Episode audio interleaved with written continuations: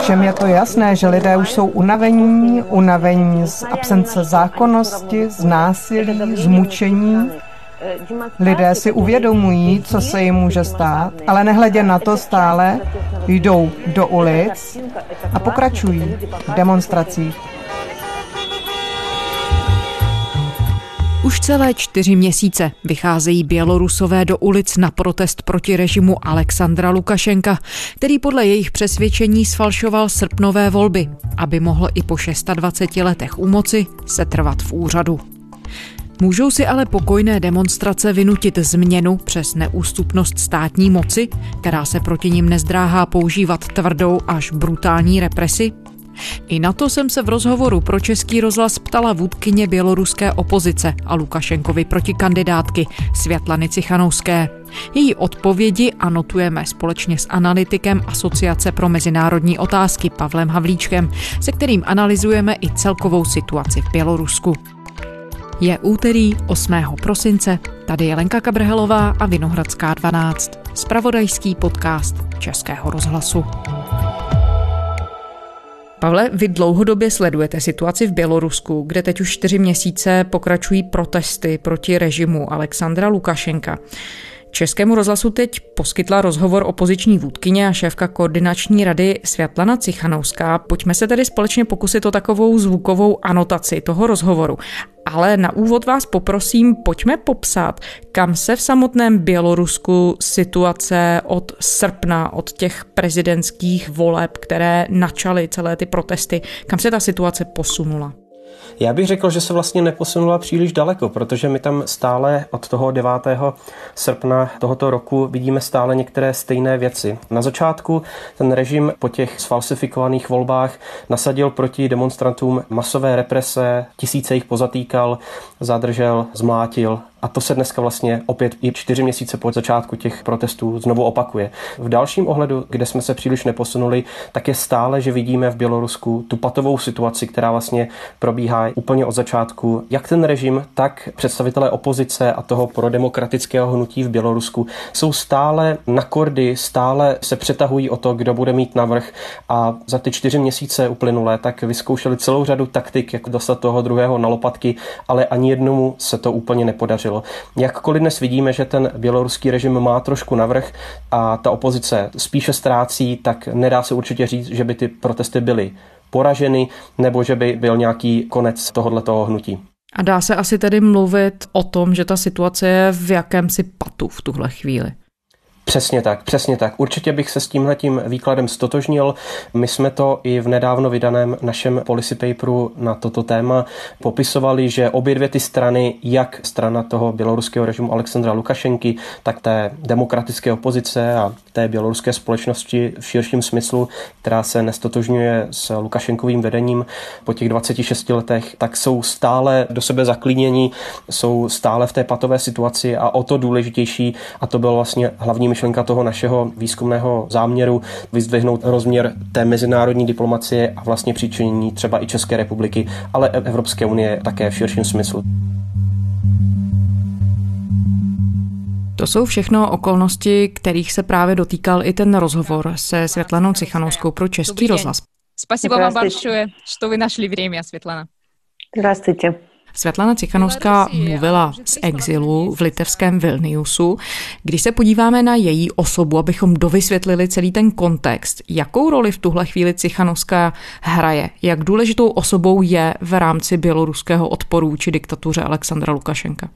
Já si myslím, že ona je od počátku vlastně takovým symbolem. Ona po celou dobu nebyla takovou lídryní v tom pravém smyslu slova, protože do té politické role ona byla tak říkajíc vhozena, když jejího manžela Siarhieje Cichanouského ten režim zadržel, zadržel i celou řadu dalších těch opozičních kandidátů a co z toho vlastně vykrystalizovalo, bylo to vedení Světlany Cichanouské a pak těch dalších dvou představitelek Veroniky Cepkalové a Marii Kalesnikové, což byly vlastně ty dva další štáby těch dvou dalších hlavních kandidátů. Ona opravdu do té role lídryně té tranzice, jak ona sebe sama teď popisuje, tak byla de facto vhozena, ale je potřeba uznat, že za poslední čtyři měsíce si prošla velkým vývojem a opravdu se posunula z té, jak o sobě častokrát mluvila, ženy v domácnosti a té učitelky angličtiny z běloruské školy do role představitelky té demokratické opozice, která opravdu je dneska schopná jednat s francouzským prezidentem Emmanuelem Macronem, s německou kancelářkou Merkelovou a dalšími světovými státníky. Takže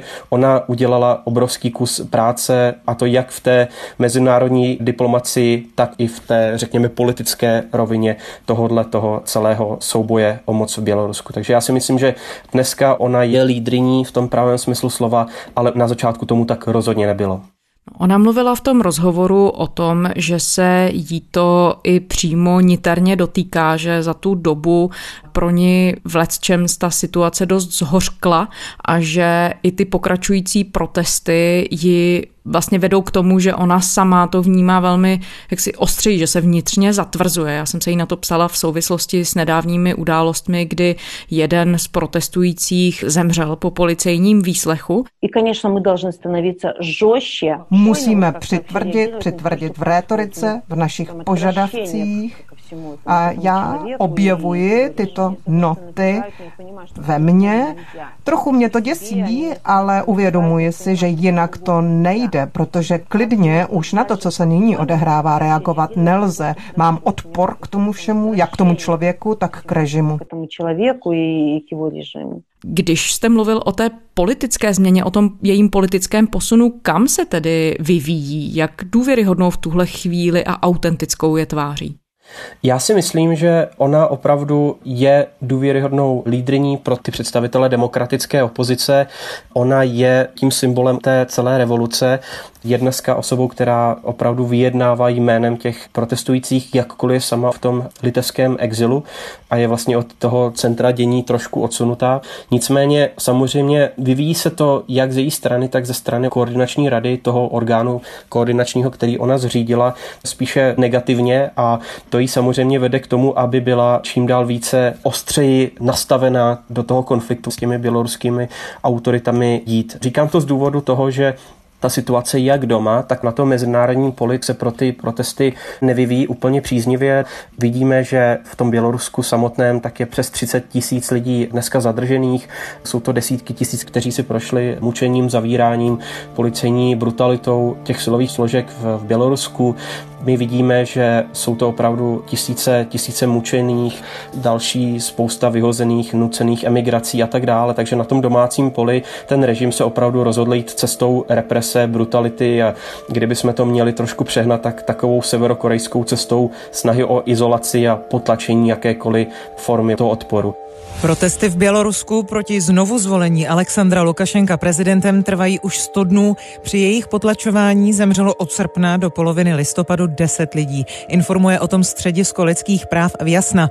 Podle něj navíc policisti téměř dvacet šest tisíc demonstrantů zadrželi. Většina z nich dostala pokutu a proti devíti stům z nich vede prokuratura trestní řízení. Dosud poslední obětí je podle běloruských lidskoprávních organizací třicetiletý Roman Bandarenko. Minulý týden ho zadrželi maskovaní muži a odvezli k výslechu na policii. Společně s dalšími lidmi jim bránil ve strhávání bílo-červených stuh v jedné z ulic Minsku. Bandarenko zemřel po výslechu na následky zranění hlavy. Zavraždění zástupce opozice Romana Bandarenky nedávno, kdy opravdu ten běloruský režim má jeho smrt bezesporu na svědomí, tak tohle to samozřejmě zase jenom utvrdilo všechny ty demokraticky smýšlející Bělorusy, že tohle to zkrátka s tím běloruským režimem dále nejde a že osoba Lukašenky je natolik toxická, že to dále nemůže takhle pokračovat.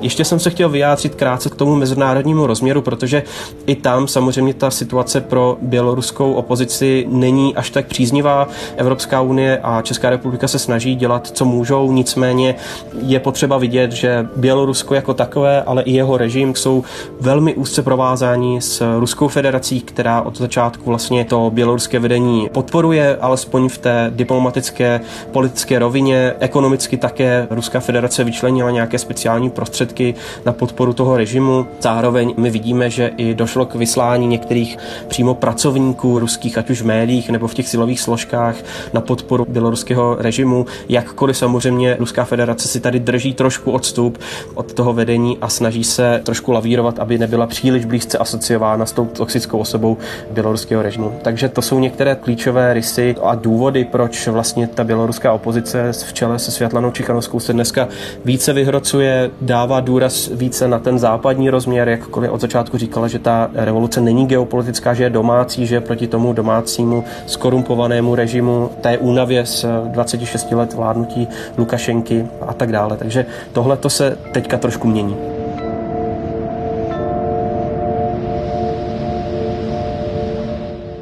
Jedna malá odbočka. Světlana Cichanouská, jak jsme zmínili, mluvila z exilu svého přechodného sídla v Litvě. Je to sice blízko Minsku, ale nebylo by z jejího hlediska ve chvíli, kdy je opravdu v kontaktu s těmi nejdůležitějšími světovými lídry a hlavně lídry Evropské unie, nebylo by třeba prozíravější působit, řekněme, z Bruselu nebo z Berlína, kde by se mohla právě stýkat častěji s těmi zásadními evropskými státníky, jejichž podporu tedy zjevně potřebuje? Já si myslím, že vlastně ta její přechodná lokace ve Vilniusu tak je poměrně zajímavá, protože my musíme mít na paměti to, že ve Vilniusu a ve Varšavě i s Prahou, to jsou prostě taková tradiční centra běloruské opozice a samozřejmě jsou to centra i těch mezinárodních institucí, protože ty už posledních dvacet let mnohé z nich nemůžou přímo v Bělorusku působit. A proto si zřídili svoje pobočky pro Bělorusko, které operují z litevského hlavního města. Takže já si myslím, že tohle je poloha poměrně strategická. Je to samozřejmě jak geopoliticky anebo geograficky tou blízkostí. Ona chce být poblíž toho, co se děje v Bělorusku. Ale samozřejmě je to i to, že spousta třeba donorských organizací, neziskových organizací, ale i například třeba svobodného vzdělávání pro Bělorusy, tak se dneska nachází ve Vilně a tohle je důležité. A myslím si, že i proto si Světlana Cichanouská vybrala litevské hlavní město jako svůj štáb správně. Myslím si, že tohle je dobře, protože dneska ty cesty alespoň po západě tak jsou do určité míry možné. Samozřejmě covid devatenáct to komplikuje, ale tyhle ty cesty jsou z Vilna možné, nejsou možné ze samotného Běloruska či běloruského vězení, kde samozřejmě Světlana Cichanouská na to správně poukazuje, že pokud by byla ona dnes v Bělorusku, tak už dávno sedí za mřížemi, jako je to v případě Marie Kalesnikové. Вы знаете, с одной стороны, мне всегда было очень жаль, что я не среди людей, которые vychodí na demonstrace. Já vždycky... Víte, na jednu stranu mi bylo celou dobu moc líto, že nejsem mezi lidmi, kteří vychází do ulic na demonstrace. Vždy jsem chtěla procítit tu energii, která vychází z lidí. Protože když jsem byla tady a viděla jsem demonstrace, zdálo se mi, že lidé se strašně bojí všude kolem OMON, policejní Antony, ale lidé mi říkali, že to je skvělé, že jsou šťastní, že vidí kolem sebe pouze lidi stejné jako oni, stejné Bělorusy se stejnými snahami, stejnými názory. Na druhou stranu si ale uvědomuju, že proti mně bylo zahájeno trestní stíhání v Bělorusku a jakmile bych tam přijela, tak samozřejmě by ty následky po mě, pro mě byly velmi smutné. Samozřejmě na jednu stranu je špatné, že nejsem v Bělorusku, ale na druhou stranu tady, na svobodě, můžu udělat mnohem víc, než ve vězení tam. No ona v tom rozhovoru zmiňovala, že si nepřipadá v izolaci tím, že sedí právě ve Vilniusu v Litvě, že je v denním kontaktu s lidmi v Bělorusku a že zároveň ten tým kolem ní docela rychle narůstá. Ono to bylo i vidět, protože těsně před tím natáčením opravdu bylo zjevné, že běží z jedné schůzky na druhou, že je obklopená opravdu spoustou lidí. Kdo v tom jejím týmu v tuhle chvíli je?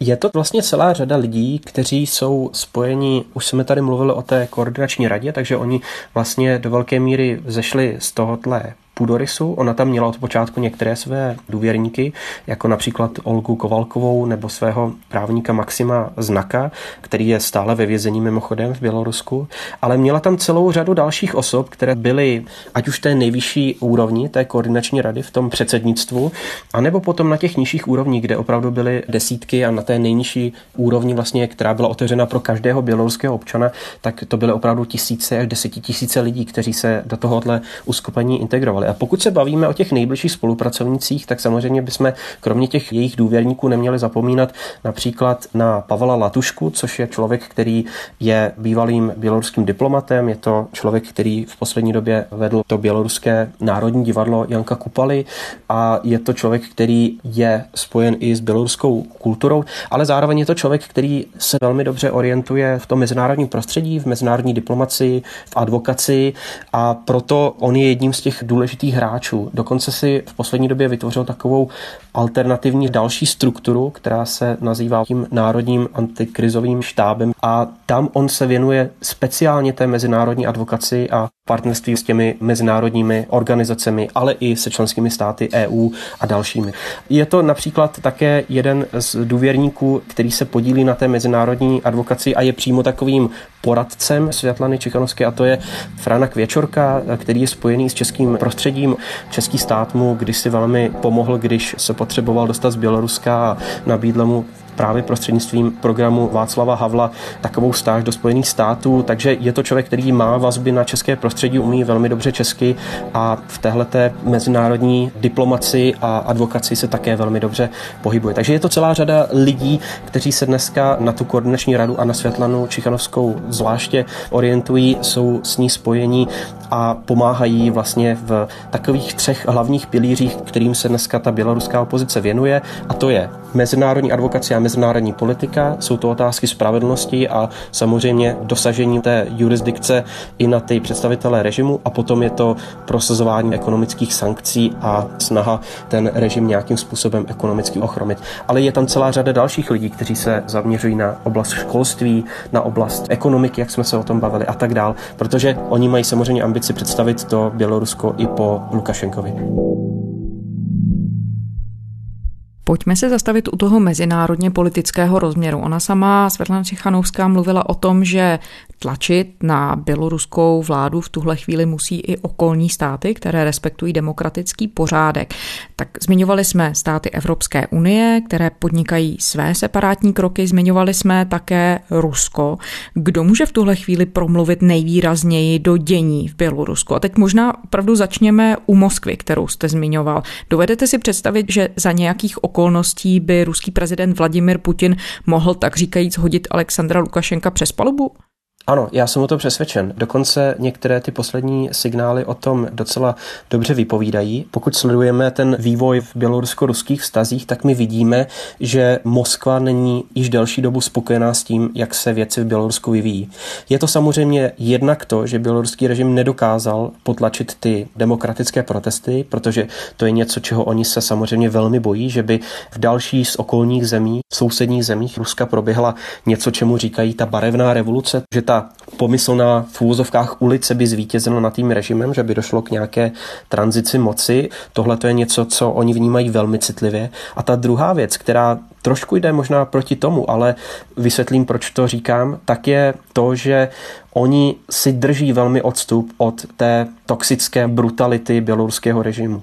Oni si uvědomují, že jak osoba Lukašenky, který je prostě natolik kontroverzní osobou a nepřijatelnou osobou, že nevěřím, že se kdy stane ještě akceptovatelnou osobou pro většinu Bělorusů v čele státu, tak samozřejmě oni vidí, že to jsou opravdu dneska desítky tisíc lidí, kteří si prošli těmi detenčními zařízeními, vězeními, tou vší brutalitou a tohle to je něco, co Rusko opakovaně a systematicky kritizuje a dokonce kritizuje i představitele toho režimu, silových složek, OMONu a dalších, kteří se na tom podílí. Tak, aby oni nestradili ten veřejný kredit, protože tohle je to druhé ruské dilema, o kterém jsme se vyjadřovali i v tom našem policy paperu, že oni opravdu musí velmi dobře balancovat mezi tím, kdy pro ně je pořád ta preferovaná varianta alespoň v současnou chvíli Lukašenku udržet u moci, ale na druhou stranu oni vůbec nechtějí ztratit samozřejmě veřejné mínění Bělorusů, kteří byli tradičně vůči Rusku pozitivně naklonění, ale v poslední době podpora Ruska dramaticky klesá. Takže Rusové jsou netrpěliví a během například poslední návštěvy ruského ministra zahraničních věcí Lavrova v Minsku, která proběhla dvacátého šestého listopadu, bylo vidět, že on opravdu přijel do Minsku běloruský režim a Lukašenku osobně kritizovat za to, že pomalu postupuje s tou, řekněme, politickou reformou, tou reformou běloruské ústavy, kdy Rusové by si představovali to, že by se ten tradičně velmi silný model prezidentského systému změnil na určitou formu parlamentního zřízení. Oni to dělají samozřejmě i z čistě mocenského důvodu, protože mají v běloruském parlamentu daleko silnější pozici, než jaké mají páky dnes na nevypočitatelného a toxického Aleksandra Lukašenku. Takže tohleto je něco, co oni dlouhodobě prosazují a také prosazují samozřejmě, aby se ta situace co nejdříve vyřešila i v té domácí úrovni, jak jsem se vyjadřoval vlastně o těch protestech. Samozřejmě ani bělorusko-rusko ekonomické vztahy nejsou bezproblémové. My vidíme, že tam je celá řada tenzí, které se týkají nejen například cen energozdrojů, na kterých je běloruská ekonomika stále do velké míry závislá, ale i dalších otázek toho společného svazového státu, který spolu vlastně Bělorusko s Ruskem již více než dvacet let vytváří.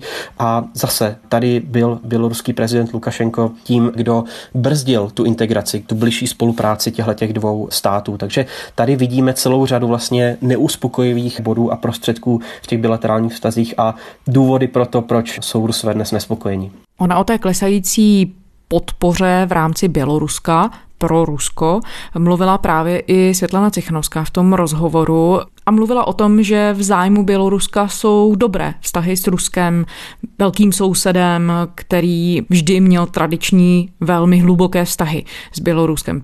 Rusija, naša strana sousedka. U nás vždycky s ní dlouhodobé отношения, дружественné. Podívejte, Rusko je sousední země, s kterou máme dlouhodobé přátelské vztahy, obchodní vztahy a mnohé další. Nikam se bez nich samozřejmě nepodějeme a ani oni bez nás.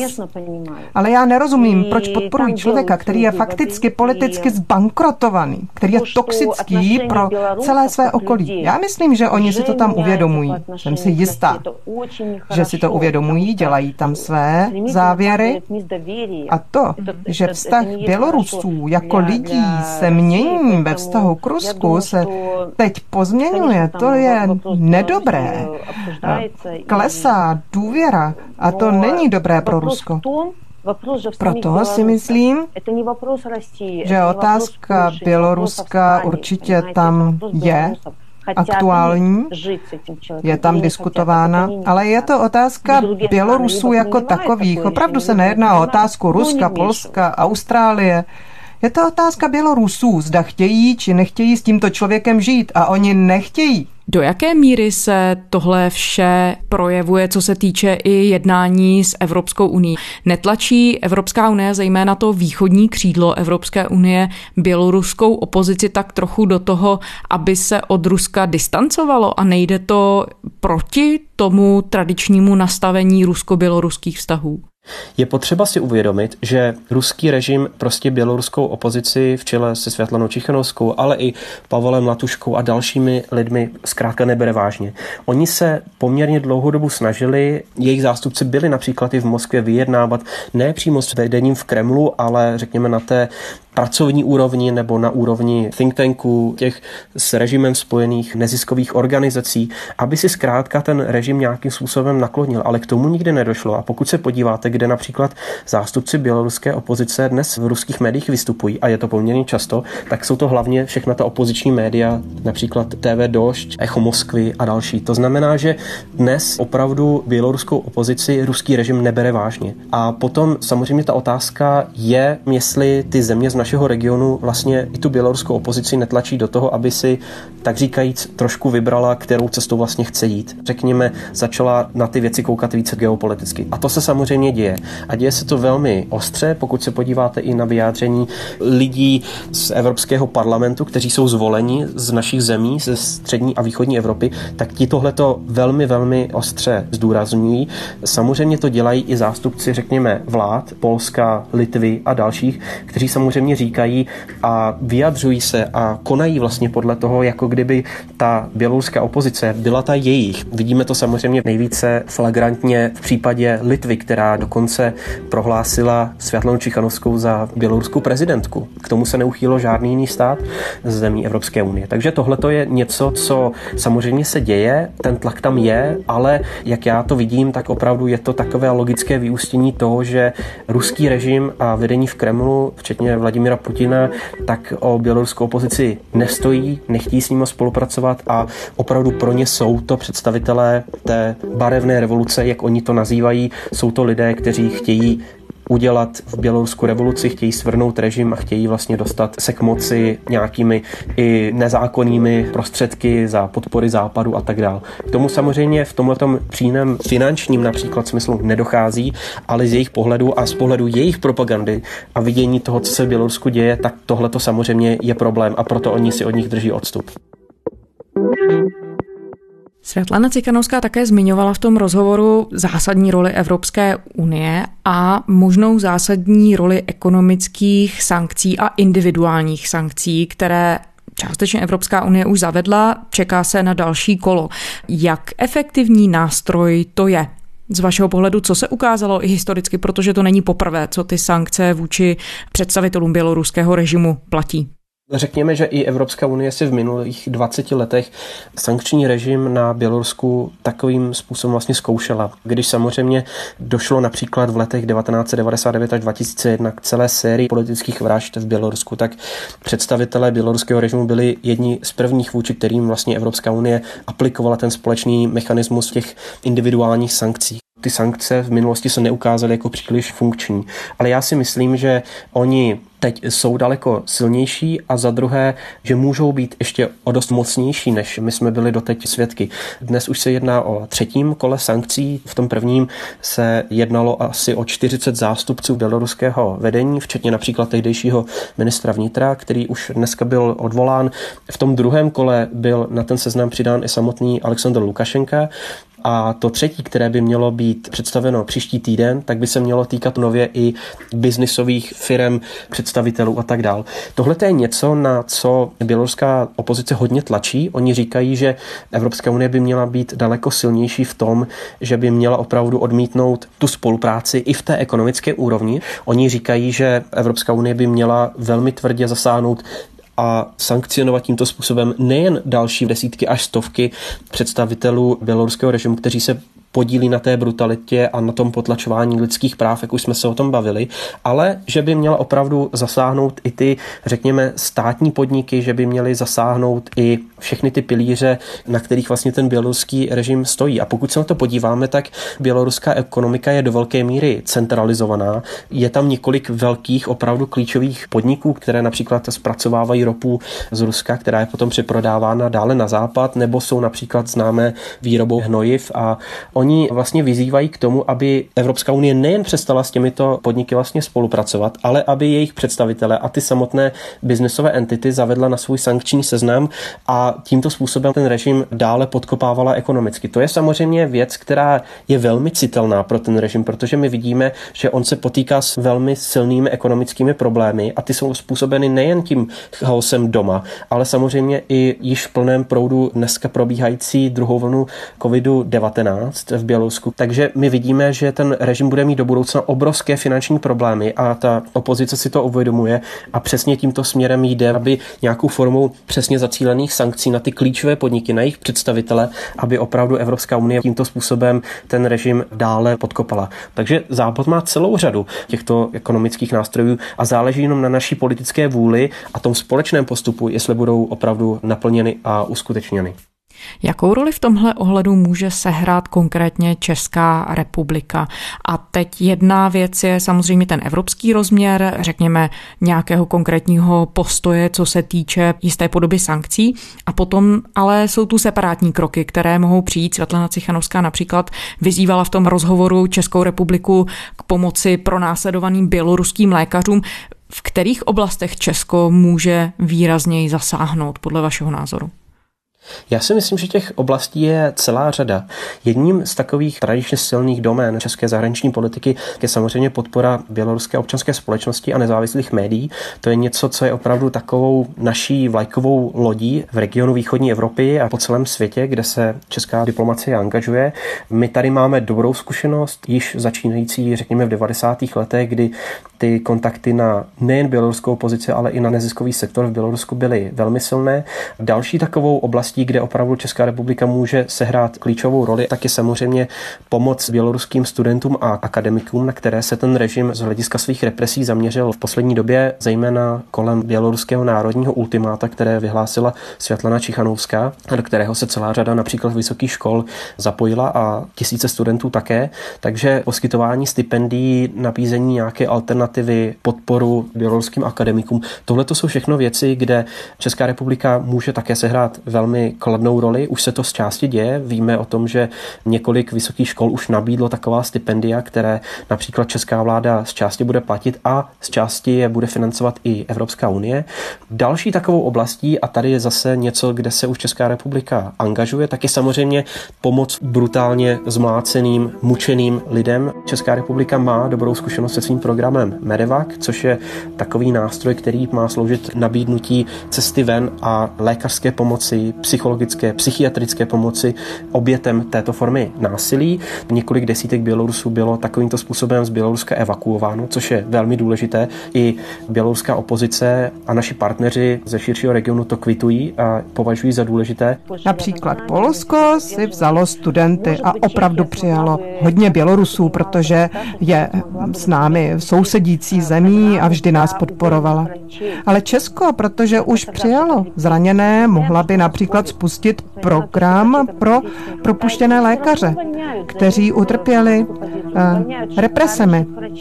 Protože nehledě na to, že u nás je covid, tak přesto kvůli občanské pozici jsou propouštěni skvělí lékaři.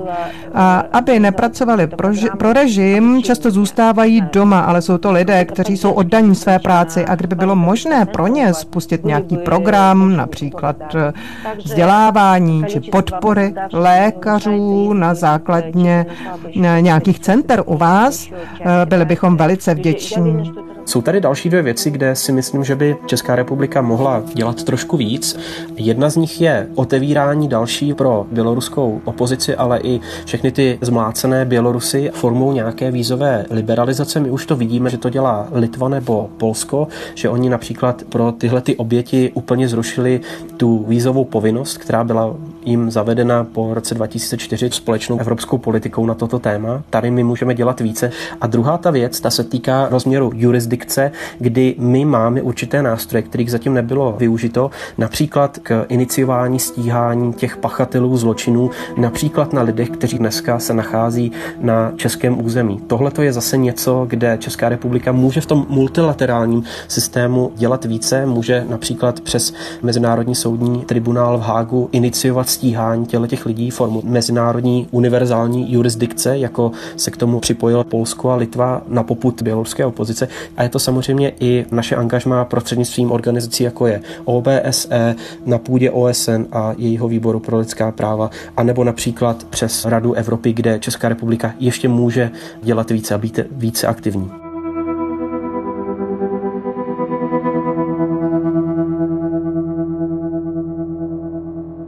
Z toho všeho, co jsme tu zmínili, vyplývá, že ta skládanka jednotlivých kroků, které mohou vést nakonec ke změně nebo aspoň k prolomení toho patu v Bělorusku, je velice komplexní.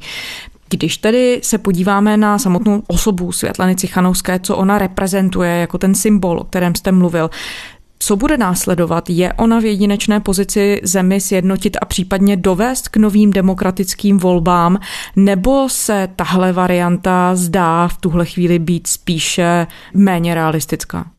Já si myslím, že tady se na to musíme podívat ze dvou pohledů. Samozřejmě je pravdou to, že Svetlana Cichanovská a představitelé té demokratické opozice a koordinační rady jsou pro spoustu lidí tím jediným přijatelným řešením té situace. To je celá ta demokratická část běloruské opozice. A to, že se běloruská společnost politizovala do tohohle toho rozměru, jako dneska vidíme, že opravdu jsou to až do dnešních dní, čtyři měsíce od začátku těch protestů, ani ta nesmírná brutálnost brutalita režimu Aleksandra Lukašenky je nezastavila, tak je velmi významné. Takže pro spoustu lidí je opravdu Svetlana Cichanovská a koordinační rada tím jediným východiskem z té situace politicky. A to je to, co ona i deklaruje. Почти čtyři měsíce my z samého začátku говорили dialog.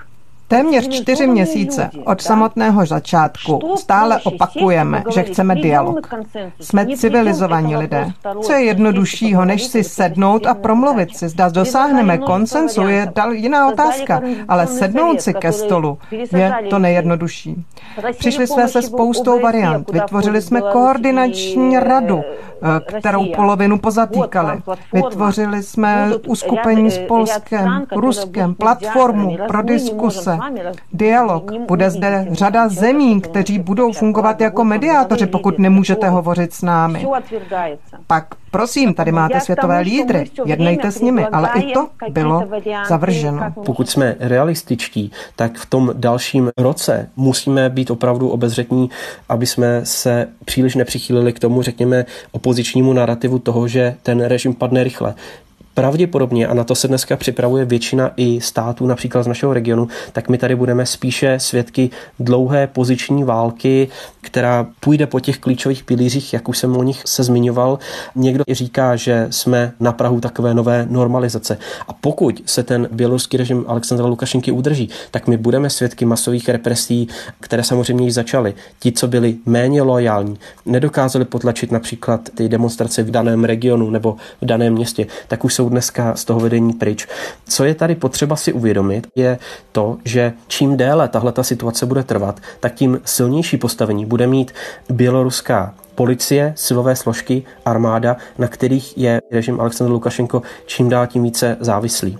Dokonce některé hlasy z Běloruska mluví o tom, že pokud tohleto dále bude pokračovat a ty represe a celá ta brutalita bude jenom se dále stupňovat, tak běloruský režim bude tak moc závislý na těchto těch silových složkách, že jim ten stát bude muset odevzdat. A v určitou chvíli, kdy to přestane být pro tyhle ty kruhy výhodné, tak oni se ho prostě i například ve spolupráci s Ruskem můžou jednoduše zbavit a vygenerovat ze svého středu nějakého úplně jiného člověka. Takže tady je opravdu těch scénářů na stole více. Já si myslím, že ta role běloruské opozice bude významná, nicméně musíme si opravdu uvědomit, že v tuto chvíli oni jsou do určité míry od toho rozhodovacího procesu odsunutí a pokud se tady něco nestane, například, že opravdu běloruský režim nepřistoupí na nějakou formu dialogu, nebo Rusko třeba ten běloruský režim nedonutí do této formy dialogu, tak pro ně bude těžké se prostě v té domácí politice nějakým způsobem uchytit. Pavel Havlíček, analytik Asociace pro mezinárodní otázky se zaměřením na východní Evropu. Děkujeme za rozhovor. Já vám také děkuji, hezký den. A to je z pondělní Vinohradské dvanáct vše. Celý rozhovor se Světlanou Cichanouskou ve dvaceti minutách radiožurnálu si můžete poslechnout v mobilní aplikaci Můj rozhlas tečka cé zet. Najdete tam i všechny naše epizody, které jsou samozřejmě i na adrese i rozhlas tečka cé zet a ve všech podcastových aplikacích. Psát nám můžete na adresu vinohradská dvanáct zavináč rozhlas tečka cé zet. To byla Lenka Kabrhalová. Těším se zítra.